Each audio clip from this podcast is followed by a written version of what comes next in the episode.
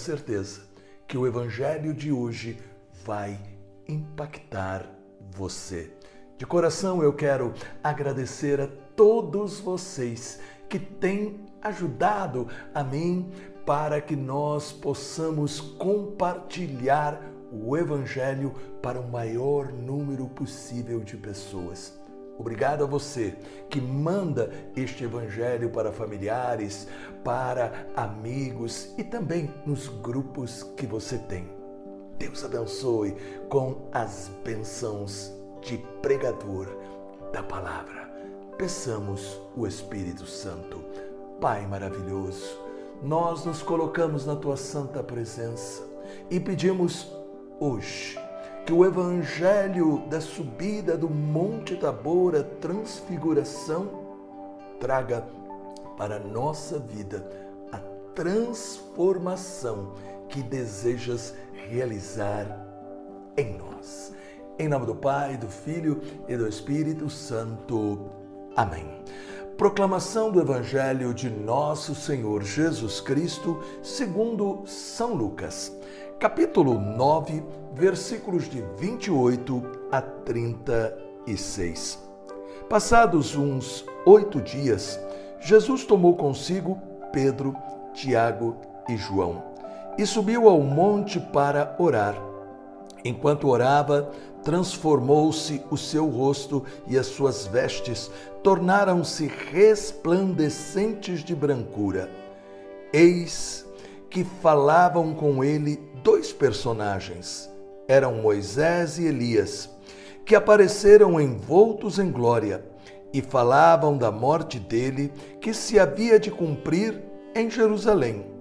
Entretanto, Pedro e seus companheiros tinham se deixado vencer pelo sono. Ao despertarem, viram a glória de Jesus e os dois personagens em sua companhia. Quando estes se apartaram de Jesus, Pedro disse: Mestre, é bom estarmos aqui. Podemos levantar três tendas: uma para ti, outra para Moisés e outra para Elias ele não sabia o que dizia. Enquanto ainda assim falava, veio uma nuvem e encobriu-os com a sua sombra. E os discípulos, vendo-os desaparecer na nuvem, tiveram grande pavor. Então da nuvem saiu uma voz: Este é o meu filho, muito amado. Ouvi-o.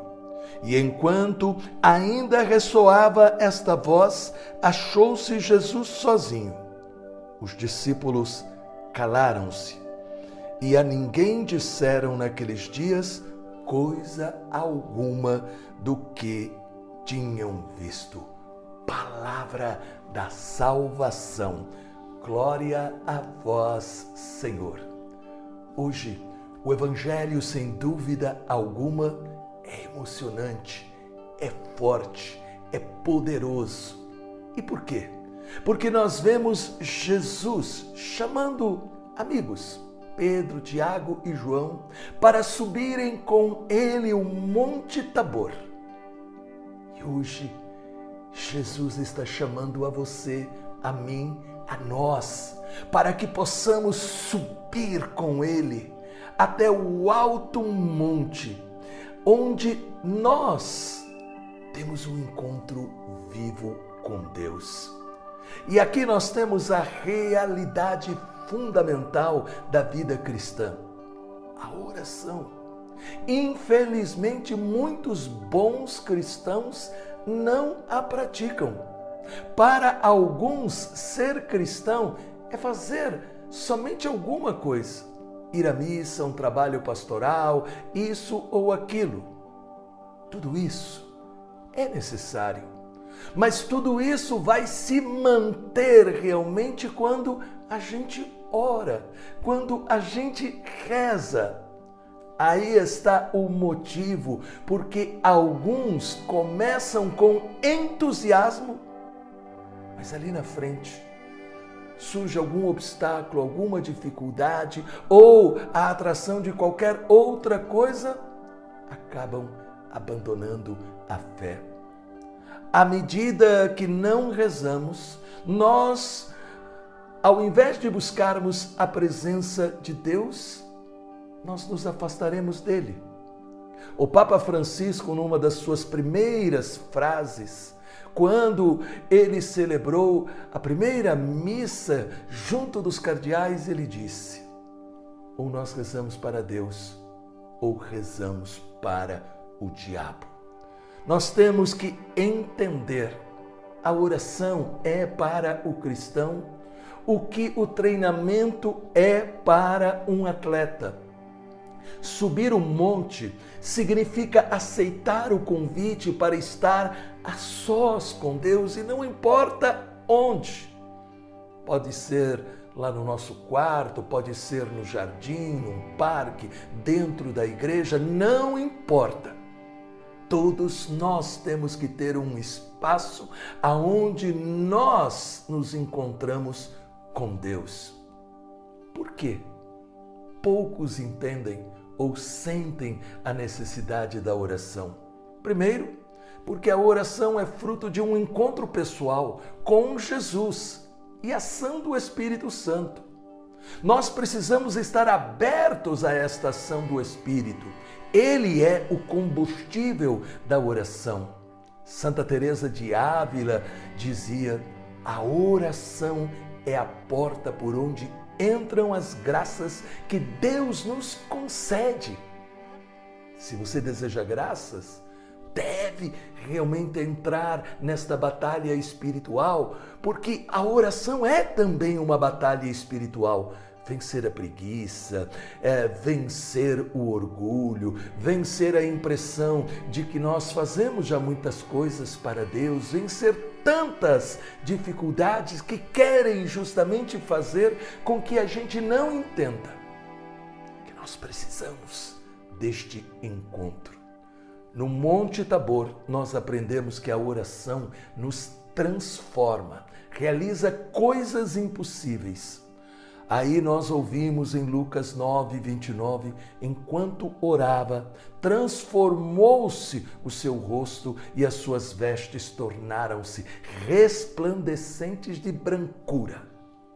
E pela fé eu creio que Deus neste momento está te visitando. Se você crê, diga amém. Se você crê, diga eu creio que Ele está agora agindo em minha vida.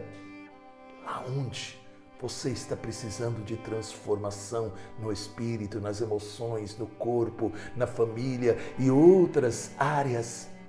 Agora Deus está derramando esta graça. O professor doutor Alex Carrel, prêmio Nobel de Medicina, o pai da cirurgia moderna que se converteu em Lourdes, ele era ateu, ele escreveu: a oração produz efeito espiritual, psicológico e de cura física. E eu profetizo isso sobre a sua vida. A última palavra é a voz de Deus que disse, apontando para Jesus: Este é o meu filho amado, escutai-o. Escutemos Jesus, aprendamos com ele a sermos guerreiros da oração e nós veremos que as montanhas se levantarão, que as portas se abrirão, nós avançaremos, mas avançaremos para a vitória. Em nome do Pai, do Filho e do Espírito Santo. Amém. Esta mensagem ajudou você? Então, compartilhe. Deus te abençoe.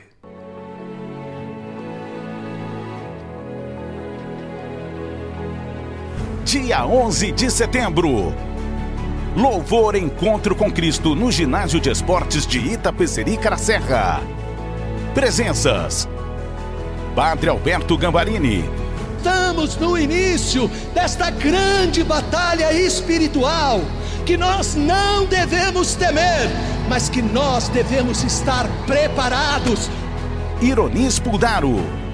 O demônio não pode me prender na tristeza. O demônio não pode me prender no desânimo. E Marília Melo.